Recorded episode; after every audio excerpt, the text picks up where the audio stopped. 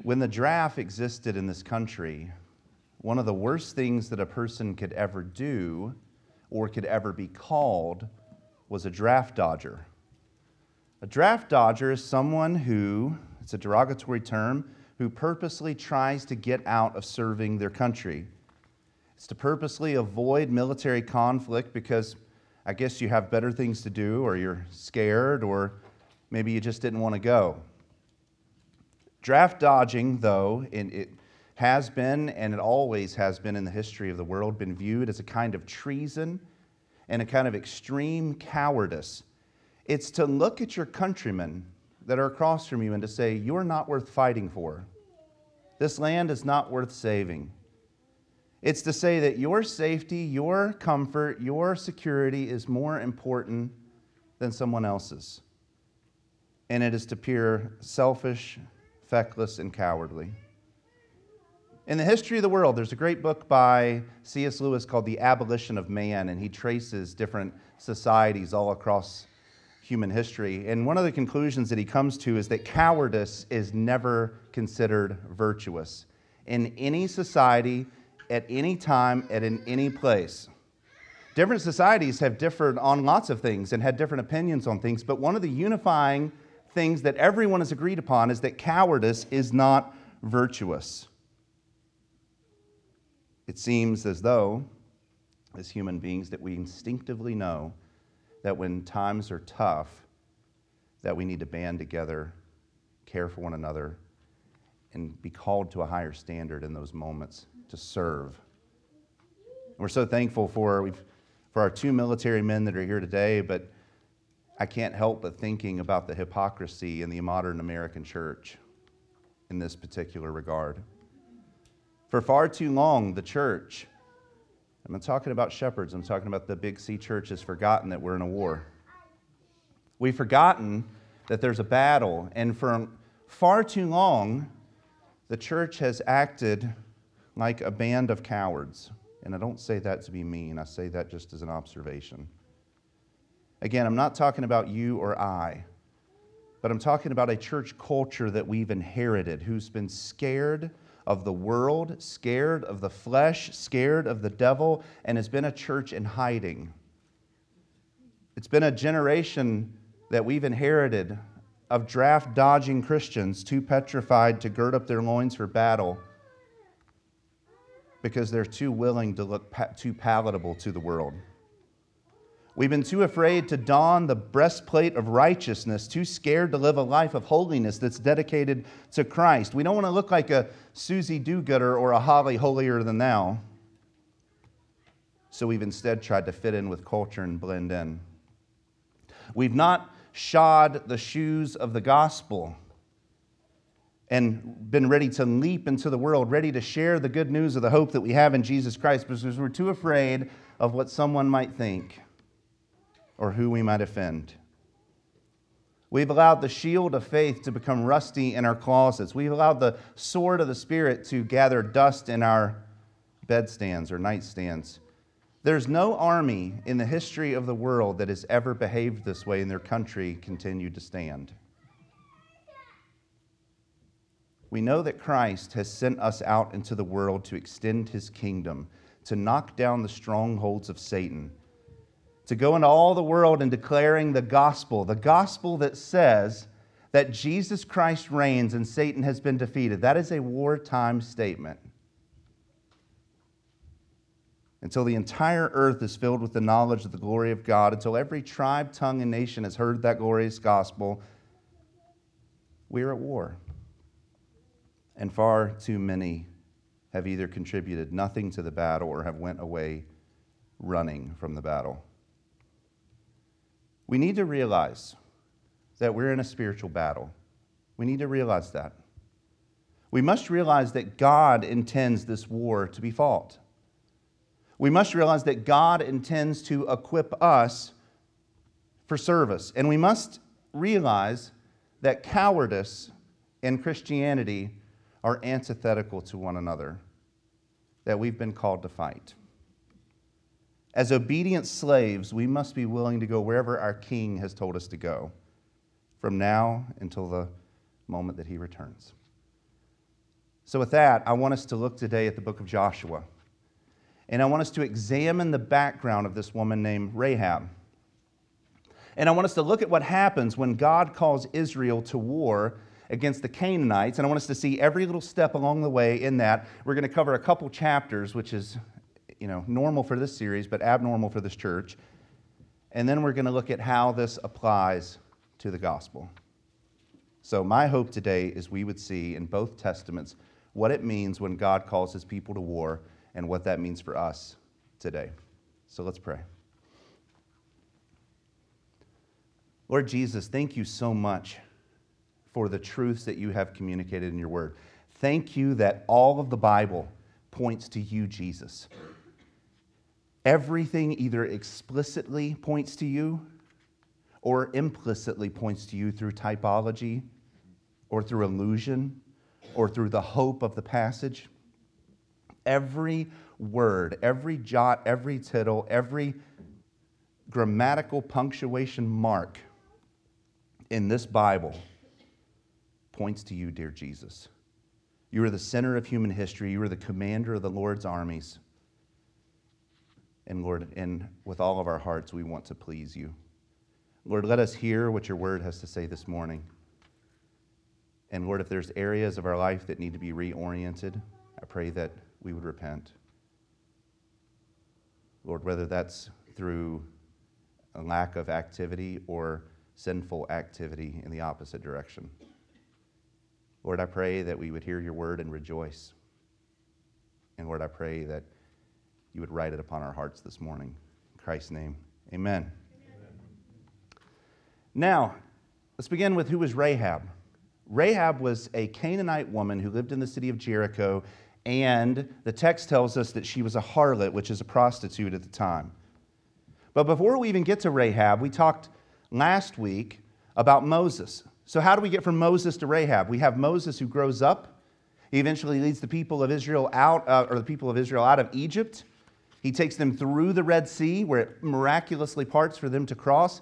He takes them to Mount Sinai, where God makes a covenant between them and Him, where they get feasts and laws and everything that they need. They get a tabernacle where they're going to be able to worship the Lord. And then from that tabernacle moment where the tabernacle was built, they set off. They set off towards the land of Israel to the border and their goal was to enter into the promised land, to conquer the Canaanite people, and to do what Adam was supposed to do by casting out the serpent. They were to cast out the people who worshiped the serpent, and they were to form a land where the knowledge of God redounded to the ends of the earth. That was their goal.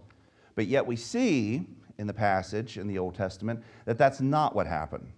Every time human beings in their own human strength try to do anything, they fall flat on their face. And this is exactly what happened time and time again. They fell on their face all the way to the border of Israel and Canaan, or the border of Canaan, and they fell on their face as they entered the land of Canaan. If you remember, Moses sent out 12 spies. And the 12 spies were supposed to go survey the land and to come bring back a report. But knowing God and knowing how powerful He is and how He just parted the Red Sea, He just turned the bitter water into drinkable water. He just rained bread from heaven and, and quail from heaven when they complained about that. And they saw the 10 plagues of Egypt. The Canaanites had no chance. And yet, they came back with a poor report. They convinced the people to be afraid. The people, in their fear, said, We're not going to enter into the land. And God punished that entire generation for thinking too little of Him and they were forced to wander for 40 years. Wander. Sorry, I'm from North Carolina. We say wonder and wonder the same way. Every person that was under 20 years old was allowed to live. Every person over 20 years old died in the wilderness because they thought too little of their God. Moses even died in the wilderness, which meant that a leader, a successor, was going to have to be appointed for him, which was Joshua. Now, Joshua's mission was to take this new generation of Israelites into the land of Canaan and conquer it. And I find it so fascinating that God does similar things with Joshua to establish him as the leader. For instance, the first thing that really happens is that they cross over into the land and the water of the Jordan River parts. That was to show the Israelites that God was with Joshua in the same way that God was with Moses, so that they would trust him, follow him, and so that it would establish him as the true leader of Israel. But unlike the cowardly generation that preceded them, they were supposed to go into the land with courage, conviction, and confidence in God, knowing that the kingdom of God was going to advance. Jericho was their very first target in that war, and they sent out two spies to survey the land. The Bible doesn't say this, but I think that Joshua realized that when they sent out 12 spies, the, the opportunity for a poisoned report to come back and the, and the people to be poisoned by the negativity was so high with 12, so he sent two, which modeled the original two spies that actually were faithful in the original generation. And they were to go into the land and they were to survey it and they were to see um, and bring back a report. And they end up interacting with and meeting with this woman named Rahab. So that gets us to Joshua 2, where we interact with Rahab and we meet with Rahab. I'm going to read large portions of scripture in this passage um, in, in a couple chapters because the context is so important. So we're going to read all of chapter 2 right now. We're going to dive in and then we're going to examine what it says. So, chapter 2 of Joshua. Then the son of Nun sent two men as spies secretly from Shittim, saying, Go, view the land, especially Jericho. So they went and came into the house of a harlot whose name was Rahab and lodged there. It was told the king of Jericho, saying, Behold, men from the sons of Israel have come here tonight to search out the land. And the king of Jericho sent word to Rahab, saying, Bring out the men who have come to you, who entered your house, for they have come to search out all the land. But the woman had taken the men and hidden them, and she said, Yes, the men came to me, but I did not know where they were from. It came about when it was time to shut the gate at dark that all the men went out. I do not know where the men went. Pursue them quickly, for you will overtake them.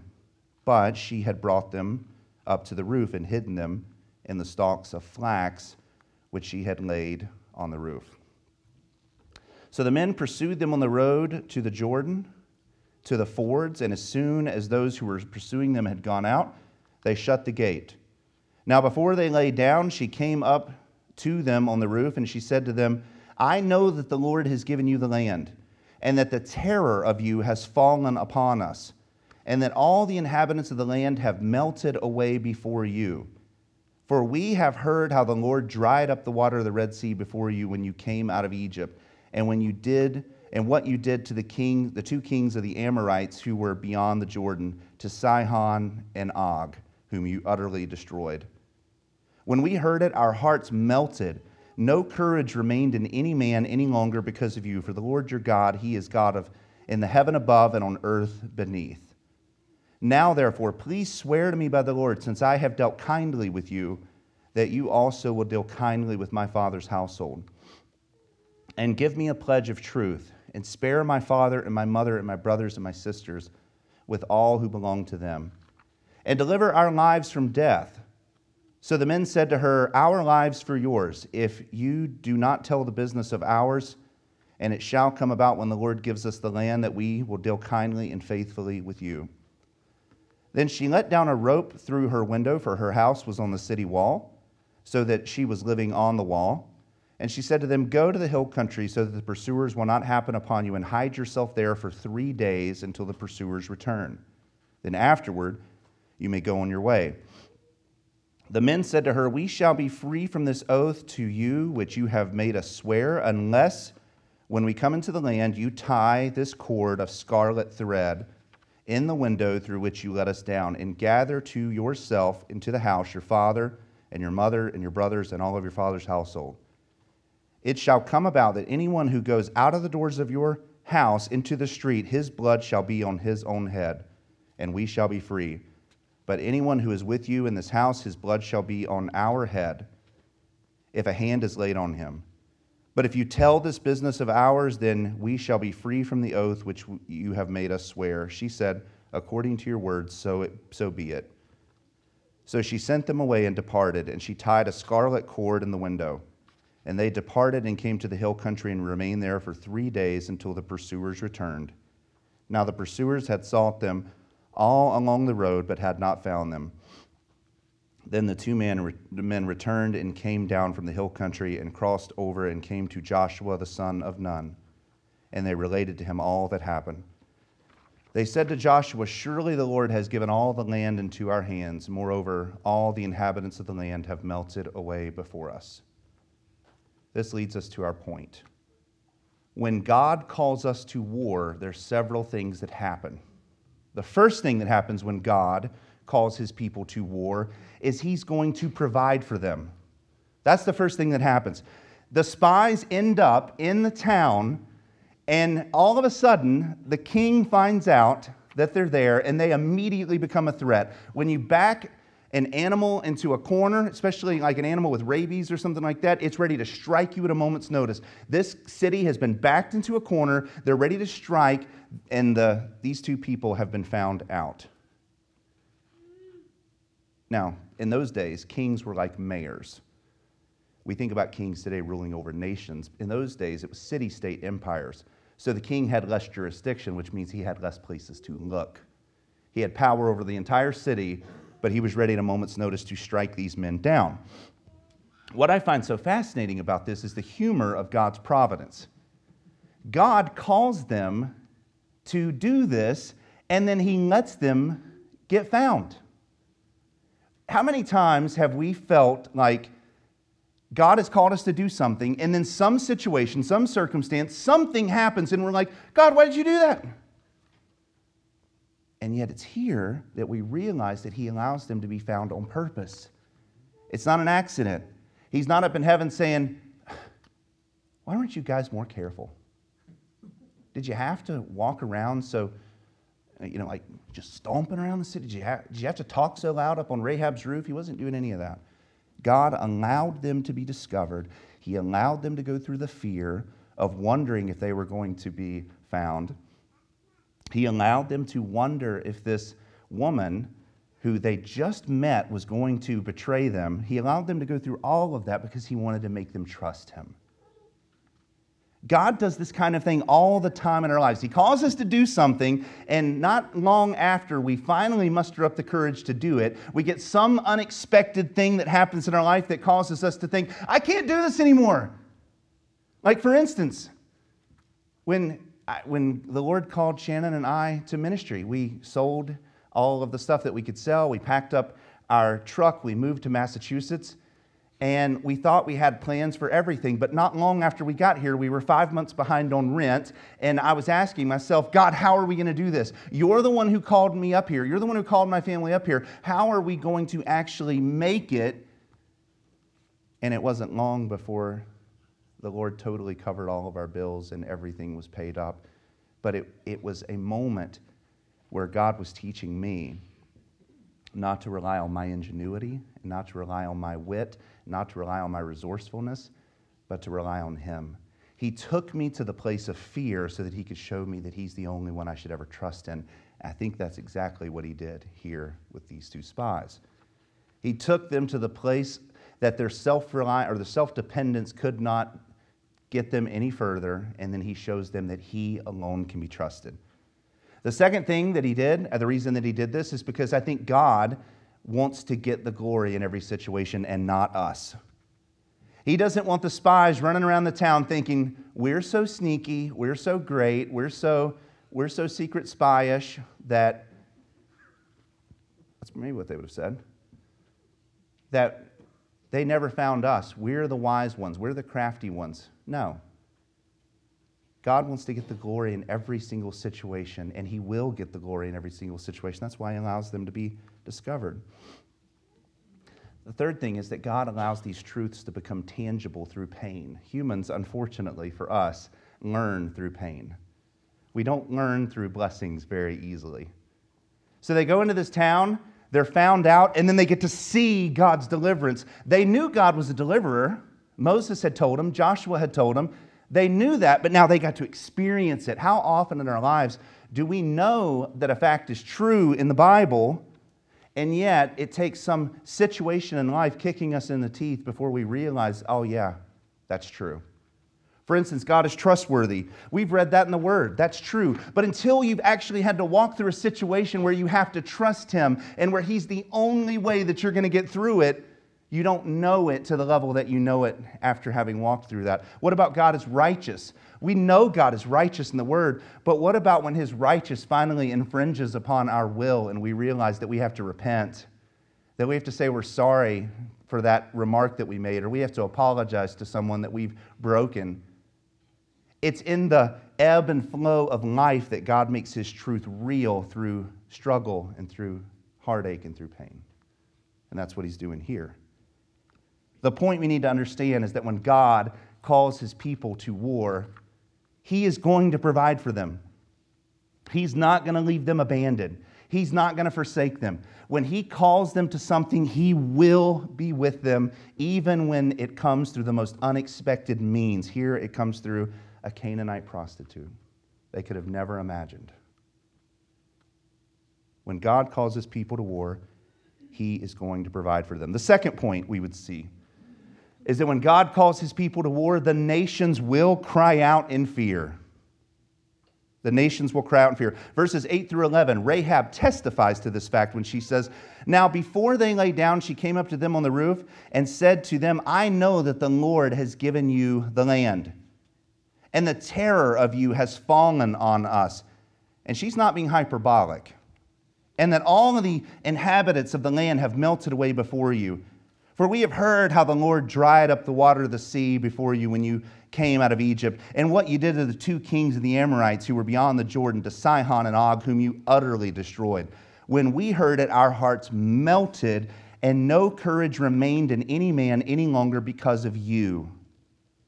When God calls his people to war, he will send terror upon the nations.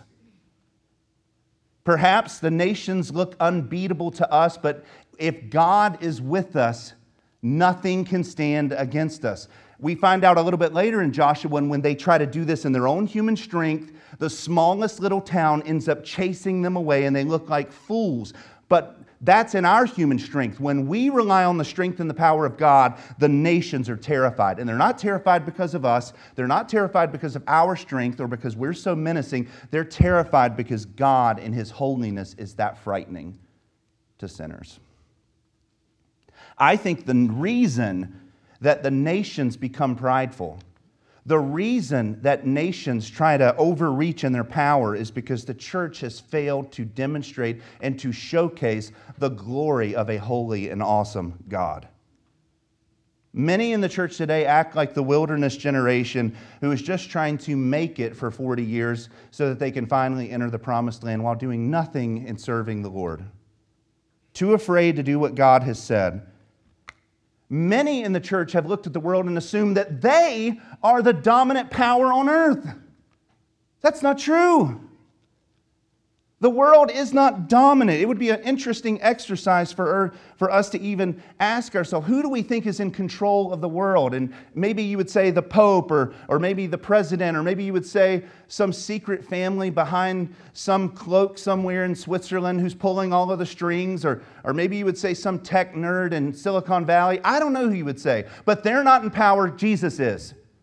In Matthew 28, he says, All authority in heaven and on earth have been given to me. That means that all authority on earth belongs to him. And any authority that anyone has on this planet is borrowed. We are called to remember that God is in control, and that when the nations see that, they can do nothing but fear. We need to stop as the church letting culture, celebrities, politicians, and the media push us around and make us afraid. We need to stop whimpering and cowering because we are the people of God. We are the people of God. The gates of hell have to fall down when we advance. That's what Jesus says. The nations will cry out in fear. Joshua confirms this a little bit later in chapter 4, verses 23 through 24 when he says this For the Lord your God, he's talking to the people of Israel, dried up the waters of the Jordan before you until you had crossed, just as the Lord your God had done to the Red Sea. He's saying he's with you. Don't make the past nostalgic. He's with you right now, which he dried up before us until we crossed. That all the peoples of the earth may know that the hand of the Lord is mighty, so that you may fear the Lord your God forever. The point Joshua is making is when God moves, the nations are terrified because he is mighty and he is powerful and he is infinite in his holiness.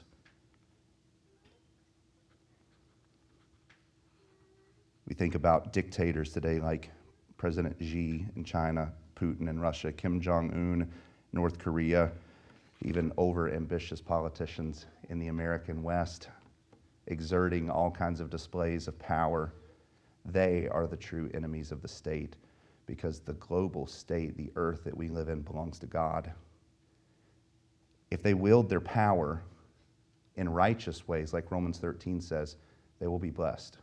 Nations will be blessed. If they wield their power in evil and wicked ways, they will be an enemy of God, and there will come a day where they crumble like Jericho.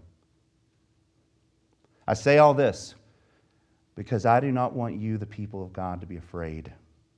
I don't want you to fear anything other than God itself because He is the one who's in control of this world. The nations will soon remember and they will tremble. My prayer for America, because that's where we live, is that America would fall down on its face and worship the risen Christ before it crumbles. And it will if it doesn't. This is exactly what Joshua says in chapter 5, verse 1 about his country or the country that he's going to be fighting. Now it came when all the kings of the Amorites who were beyond the Jordan in the west, and all the kings of the Canaanites who were by the sea, heard how the Lord had dried up the waters of the Jordan before the sons of Israel until they crossed, their, their hearts melted, and there was no spirit in them any longer because of the sons of Israel. They were melted and dried up. That's an interesting phrase. When you're melted, it seems like you'd be more liquidy, but they're melted and dried up. They're that afraid. Whatever bravado or machismo they formerly had now looks like the dry plains of the Antarctic Valley. 0% humidity, zero inches of rain per year. I didn't know Antarctica was a desert. It's the world's worst desert. This is how these people are. God does the unexpected per usual, and He commands them to do unexpected things. Now, they're getting ready to enter the land. They're getting ready to go in one of the most important battles that they've ever fought, and you're, you're thinking about things that they're probably going to be doing. They're going to be sharpening their swords, they're going to be preparing their shields, they're going to be doing wartime games, they're going to be practicing, they're going to be making sure that their helmets fit right, their boots are laced up tight, make sure they have an extra pair of socks in their pack. Like you're thinking all of this stuff that they're going to be doing, and God tells them to do none of that. God tells them to do none of that. The three things that God tells them to do is the exact opposite things that you would do if you were going to war, which is, again, God's normal means. He calls us to do things that are completely out of the ordinary so that we will trust in Him, so that we won't trust in our strength and our might. The first thing that He tells His people to do is to be consecrated.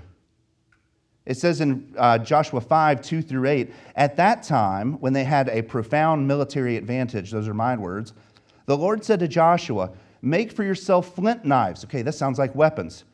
And circumcise again the sons of Israel the second time. So Joshua made himself flint knives, flint knives, and circumcised the sons of Israel at Gibeath Har not everything in the Bible gets a geography name, but this was so traumatizing to the people, they marked it. Enough said. This is the reason why Joshua circumcised them. All the people who came out to Egypt were all males.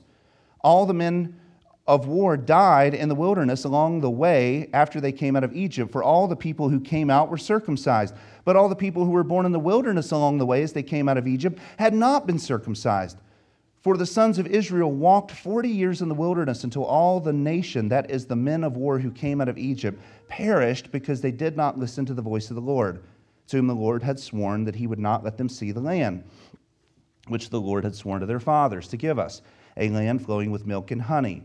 Their children, whom he raised up in their place, Joshua circumcised, for they were uncircumcised. because they had not circumcised them along the way. Now, when they had finished circumcising all the nation, they remained in their places in the camp until they were healed. This is not normal battle strategy. Like, if you think about it, this is like the exact opposite thing that a commander would want to tell his troops, humanly speaking, to do. They're in earshot of the city, and they're going to take weapons that are sharpened, that could be used against the enemy, and they're going to use it on themselves. They're going to maim themselves so that they're incapable of fighting for at least a week or two. Like, I don't, maybe 10. I don't know how long that takes. There's nothing stopping the people of Jericho from running out into the plain and abomin- abolishing them, completely and utterly destroying them. And again, we look at the humor of God's providence. He calls them to be weak so that they can see Him being strong. He calls them to be low so that they can see how high and exalted He is. They are utterly vulnerable in the middle of this plain after having done this, and they did it because they trusted God. Now, you think about it. God could have asked them to do this at any point. They had had journeys. These men were like not, they weren't kids, they were old. They could have done this when they were 10 years old. Their parents could have done this. The unfaithful generation that died in the wilderness, they could have done this. No one did this. So God waits until they're at the edge of the border in order to tell them to consecrate themselves by circumcising themselves. I find that hilarious that, that that's the moment that God would choose to do that. And yet, isn't that how He often does in our life? He lets us walk to the border of something, the edge of something, and then He tells us that there's a piece of our flesh that needs to be cut away. There's something that we need to repent of. There's something that's going to cause us to be vulnerable that's not going to allow us to move forward. He does this all the time. Again, God's purpose in all of this is to so they will not trust in their military power and their strength, but they'll trust in His. They won't trust in their weapons, they'll trust in Him. That's the first way that they're consecrated, consecrated through circumcision. The second way that they're consecrated is through Passover. It says in Joshua 5:10, when the sons of Israel camped at Gilgal, this is after they had healed from their wounds, they observed the Passover on the evening of the 14th day of the month on the desert plains of Jericho. So you can imagine if you're there and you're a, you're a military guy, you're, you're a warrior, and you're like, okay, God, we followed you in this, but can we please do the celebration after we win the battle? And he's like, no, you have to take another week off. You just took a couple weeks off to heal. Now you're going to take another week off. You're going to sit and you're going to celebrate and you're going to feast. And you think that these men would have been like, oh, okay. We could quietly hide the fact that we were suffering through circumcision here, but you want us to sing songs. You want us to feast. You want us to drink wine and celebrate your goodness out loud in earshot of the city. They maybe could have pretended like they were strong and tough to the Jericho people who were looking out their windows and after they'd been circumcised, they're like, no, I'm good. Like, you know, just trying to make them think that they were strong. But they can't do that now. They're sitting down and they're worshiping. What is stopping Jericho from gathering up all of the little Canaanite towns and coming out and decimating them? What's stopping them is God. And He calls them to do this so that they will trust in Him and not them. Again, He's doing these things on purpose. He doesn't tell them to do military things, he tells them to do holy things. He tells them to worship. Because that is the way that we prepare for battle. That's the way God prepares his people for battle. The final thing that he does is he consecrates his leader through worship, Joshua. And this is a fascinating passage. It says in chapter 5, verse 13 through 15. Now it came about, just after the circumcision and after the Passover, Joshua was, was by Jericho, that he lifted up his eyes and he looked, and behold, a man was standing opposite him with a sword drawn in his hand. And Joshua went to him and said, Are you for us or are you adversaries? It's a pretty reasonable question. He said, No. Rather, I indeed come now as captain of the host of the Lord. And Joshua fell on his face to the earth, and he bowed down and he said to him, What has my Lord to say to his servant? the captain, the Lord of hosts, said to Joshua, Remove your sandals from your feet, for the place where you are standing is holy. And Joshua did so. Now, I wish that we had more time here to go into just this passage because it is fascinating, but a couple things I want us to see. God's treating Joshua just like Moses, so Joshua will have confidence in God. He allows the waters of the Red Sea or the waters of the Jordan to part, just like Moses. He allows, um, he has this encounter with God, just like Moses did, where God says to Moses, Take off your sandals because the ground that you're standing on is holy. And here Joshua has the same encounter. But what I want us to notice is that Joshua is actually interacting with God in the flesh here. Because there's never a time in the Bible where you bow down and worship an angel where the angel doesn't rebuke you and say, Get up, I'm just an angel, don't worship me. Joshua bows down and worships, and this man accepts it. He accepts worship because he's Christ. Scholars believe that this is what we call a Christophany. A Christophany is an Old Testament appearance of Jesus before he came in the flesh in Bethlehem. And there's many examples of these that we've looked at. We looked at one a couple weeks ago where the delegation that came to Abraham, the three men, the one who was in the middle, the one who was the leader, was, was Jesus coming to Abraham to talk to him about the promises of God that were getting ready to happen. He's guarded by these two angels ready for war who are going to make war with Sodom and Gomorrah. We see the judge in Eden who is walking and Adam and Eve go and hide, and they, he says, Why did you hide from me? He's talking to them. He's walking in the garden. This is physical appearance of God in the flesh. That's Christ.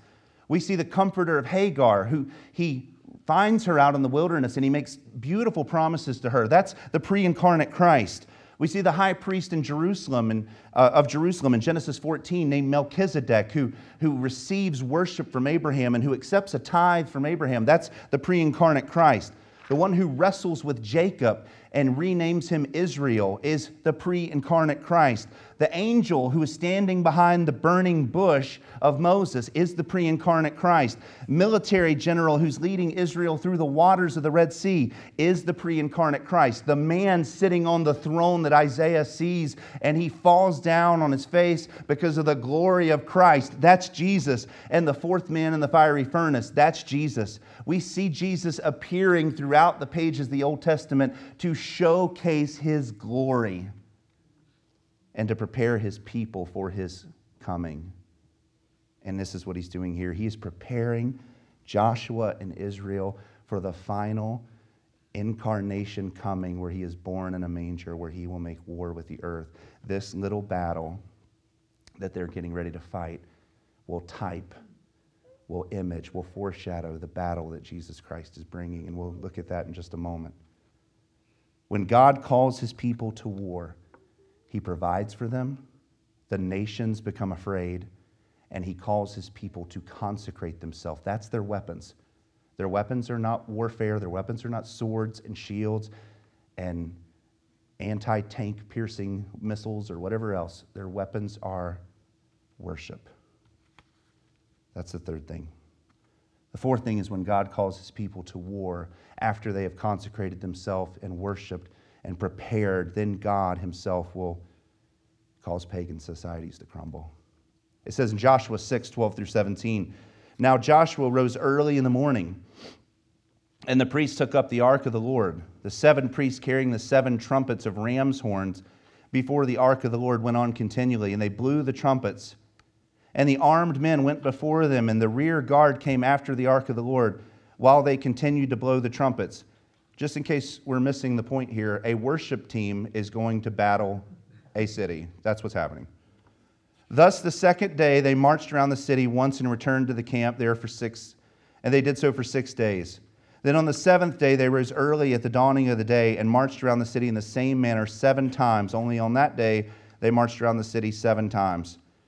At the seventh time, when the priest blew the trumpet, Joshua said to the people, Shout, for the Lord has given you the city. The city shall be under the ban.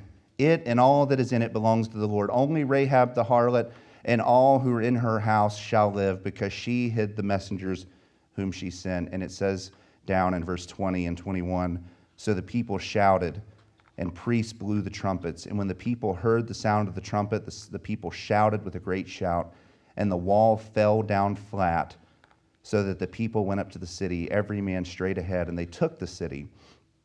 And they utterly destroyed everything in the city, both man and woman, young and old, ox and sheep and donkey, with the edge of the sword. What Israel was called to see is that the pagan society that they would be tempted to fear was no match for God, and the only reason that it was defeated was because of God.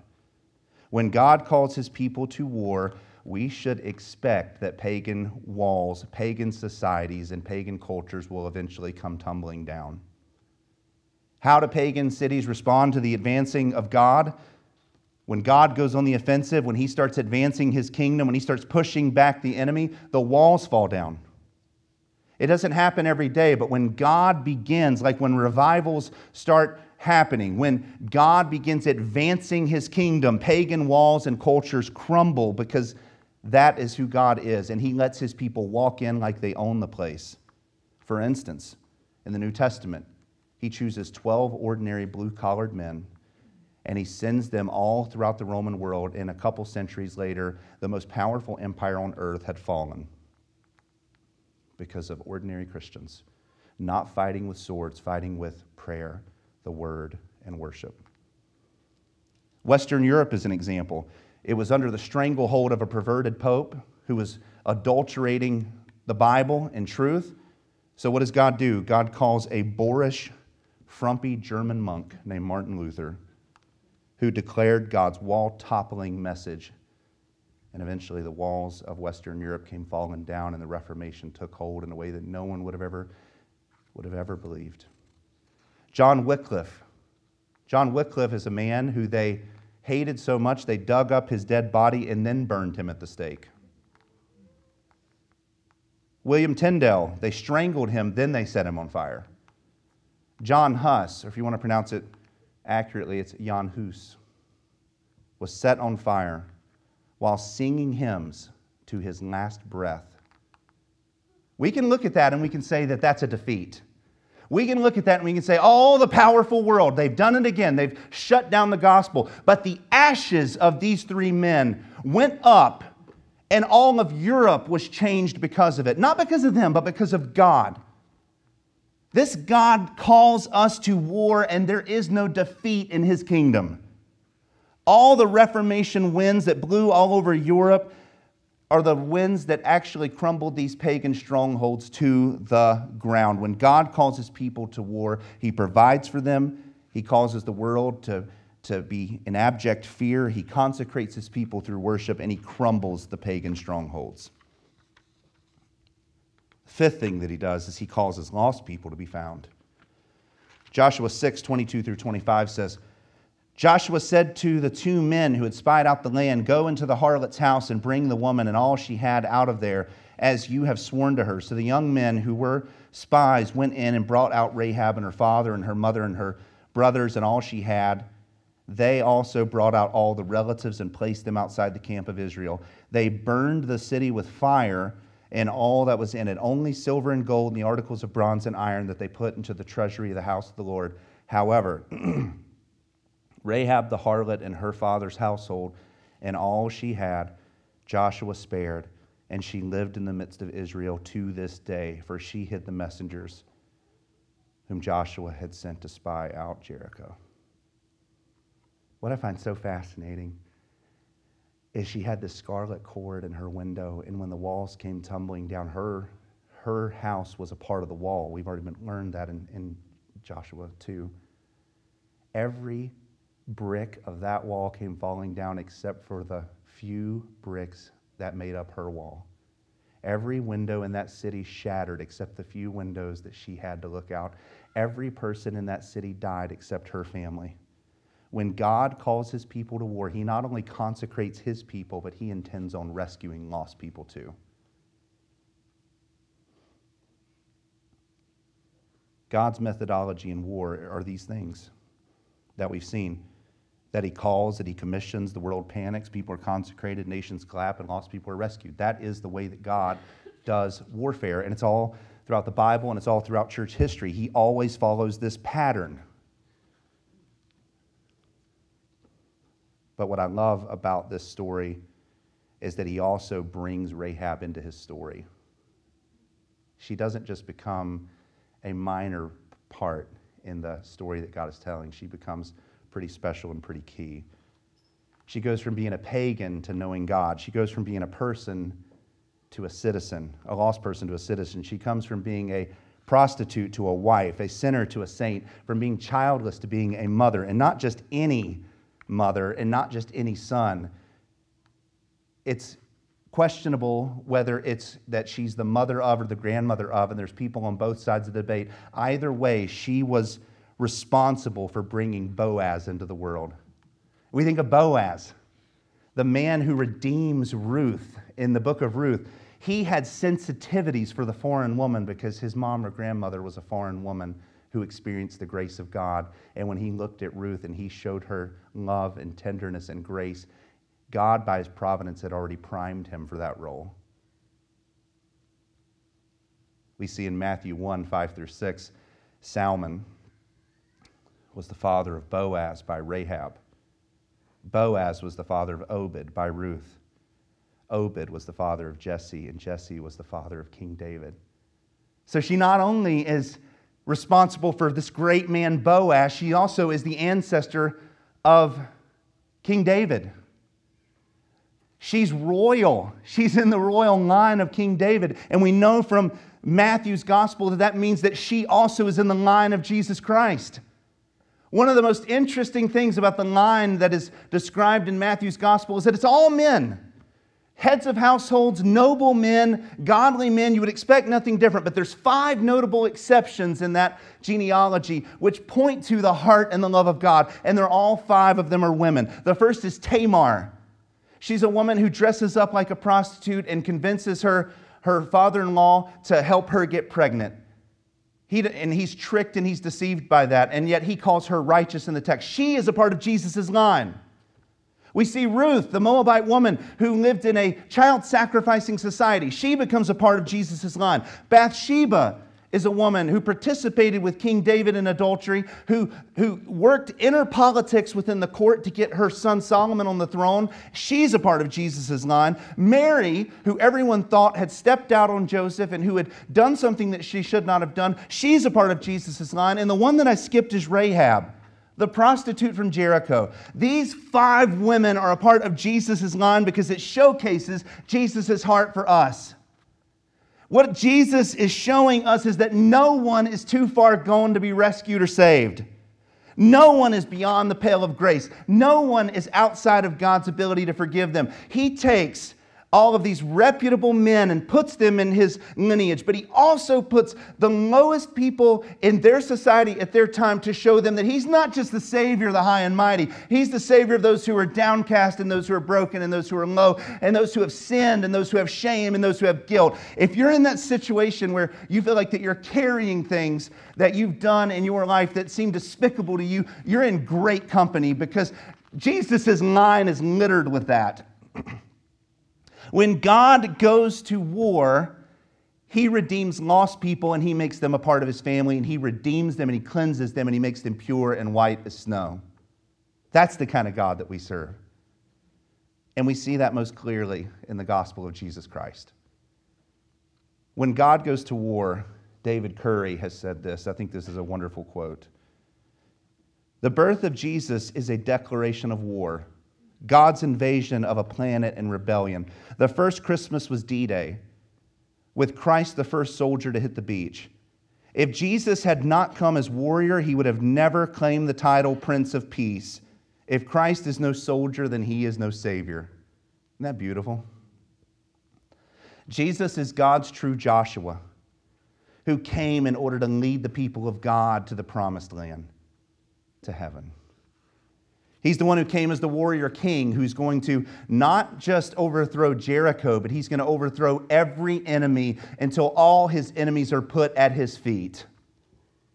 He's the one who came to fight, casting out demons and throwing sicknesses into hell and preaching the gospel of war to those who are in rebellion and preaching the gospel of victory to those who are his children. He's the one who came and 12, chose 12 people to battle the city of Jerusalem. This city that you would think is supposed to be the city of God he comes and chooses 12 disciples to preach the gospel and to fill the city of Jerusalem with the praises of God until the city crumbles. Isn't that interesting?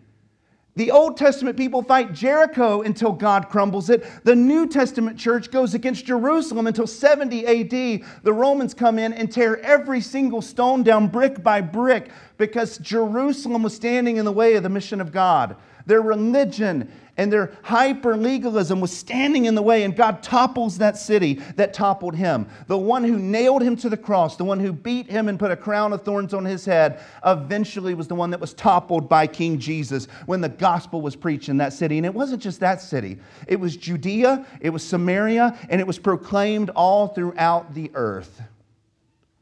God's true church, Israel, the new Israel that Galatians calls us is a new nation filled with priests, a kingdom full of priests.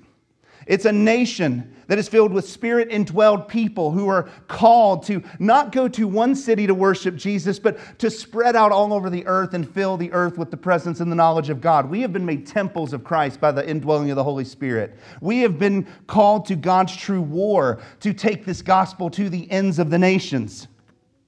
If you think about this from the vantage point of mission, God declared war on the world, and through missions, He's reclaiming it. Through everyday conversations where we tell people about Christ, through open doors on college campuses, through having discussions with a family member who hates God and who's an atheist, for praying for our friends, for going to Sunday morning worship, for participating in the Lord's Supper and baptism.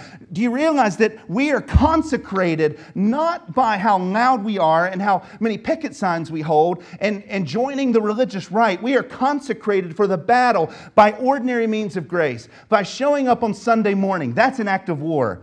By getting baptized, that's an act, that's a declaration of war by feasting at the Lord's table in the plains of, of, of Jericho. Like they feasted in the plains of Jericho, we're feasting in the plains of Chelmsford, but we are declaring war on this world through the gospel of Jesus Christ.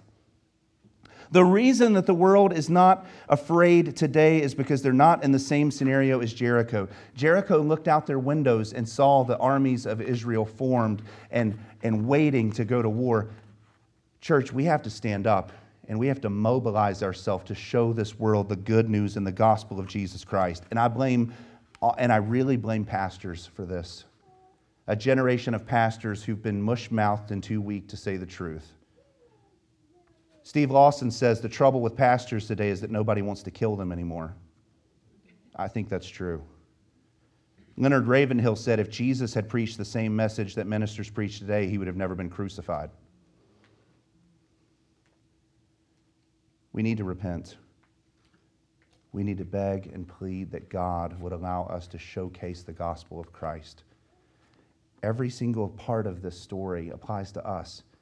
We've been provided for by Christ who gave us the gospel, who rescued us and saved us, like Rahab, who saved the spies. The world is terrified of true Christians who pray and who go to church and who worship because they don't know what to do with us. What does it mean for us to be at war? It means for us to do what God has told us to do, to participate in the battle on His terms, to go to church, to worship, to pray, to participate in the sacraments, and to stand back and watch God bring the walls down. I think it's time. I think it's time for us to recommit and be serious about what we've been called to. And not just us. I pray that for the entire country and I pray that for the entire world until every square inch of this world is blanketed with the knowledge of God until Christ returns. How long do we fight? Until Christ returns. How long do we participate in the sacraments? Until Christ returns. How long do we go to church? Until Christ returns or until we die. That is the fight we've been called to. Let's pray. Lord, thank you so much for your gospel. You came into enemy territory and you fought so that you could rescue us. Lord, even being killed for, on our behalf. We couldn't save ourselves. We were in Satan's chains. We couldn't rescue ourselves. We are far too gone. We're far worse than Rahab. And yet, Lord, in your, in your sweet, tender mercy, you came and you showed up. And you let the world do to you what they should have done to us. Lord, I pray that we would look to you, always the author and perfecter of our faith. Lord, I pray that we would not that we would not be afraid, that we would not be cowardly. Lord, I pray that we would not be like the draft dodgers that we talked about earlier. Lord, I pray that we would see that the battle is real, and I pray that we would fight with the means of grace that you've given us. Lord, I pray in times like these that you would that you would invigorate a love for the Bible among the Shepherd's Church. It's not enough to say that we love the Bible. It's not enough just to preach the Bible. It's not enough just to plaster some stickers on our wall. Lord, I pray that in on our Mondays and on our Tuesdays and Wednesdays and Thursdays and Fridays and Saturdays that we would be people of the word because that's our warfare. That's our weapon. Lord, I pray that that our knees would be worn from prayer because that's our weapons. Lord, I pray that we would that we would love your bride, the church, and that we would come here to be refreshed from the battle like a medical tent in the middle of a war zone, and that we would leave this place encouraged and strengthened for the battle ahead. Lord, I pray that we would cling to your truth. Lord, I pray that we would love one another really well. And Lord, I pray that we would do these things faithfully until we die or you return. In Christ's name, amen.